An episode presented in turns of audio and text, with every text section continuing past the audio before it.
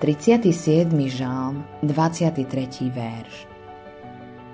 Hospodin vedie kroky muža, tie sú pevné a záľubu má v jeho obcovaní. Niekedy som von medzi ľuďmi a cítim, že by som sa mal začať s určitým človekom rozprávať. Nič o ňom neviem a neviem, ako bude rozhovor pokračovať. Ale uvedomil som si, že musím odpovedať na takéto pobádanie Ducha Svätého. Tak to začína. Je to len malé postrčenie, malé usmernenie od Ducha Svätého. Jedným z mojich obľúbených príbehov v Biblii je príbeh nádhernej kráľovnej Hadasy. Poznáme ju tiež ako Ester.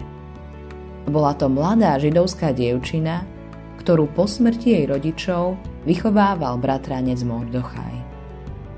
Perský kráľ chcel novú kráľovnu, preto usporiadal súťaž krásy. Neuveriteľné.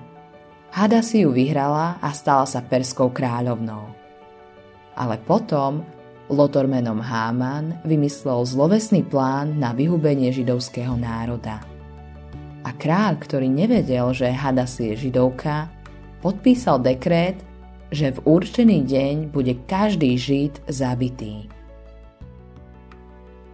Hadasy nemala ani poňatia o tom, čo sa deje. Mordochaj jej do paláca poslal odkaz.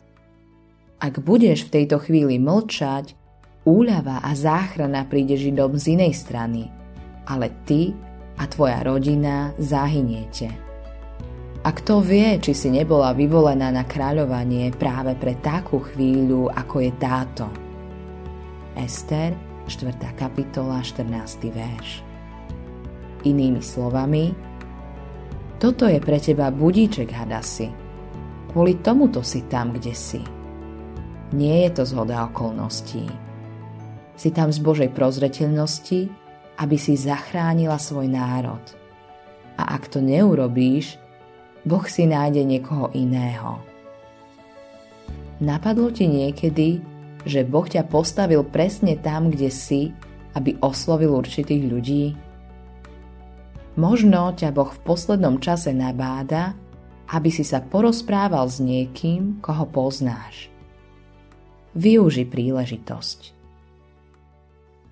Autorom tohto zamyslenia je Greg Laurie.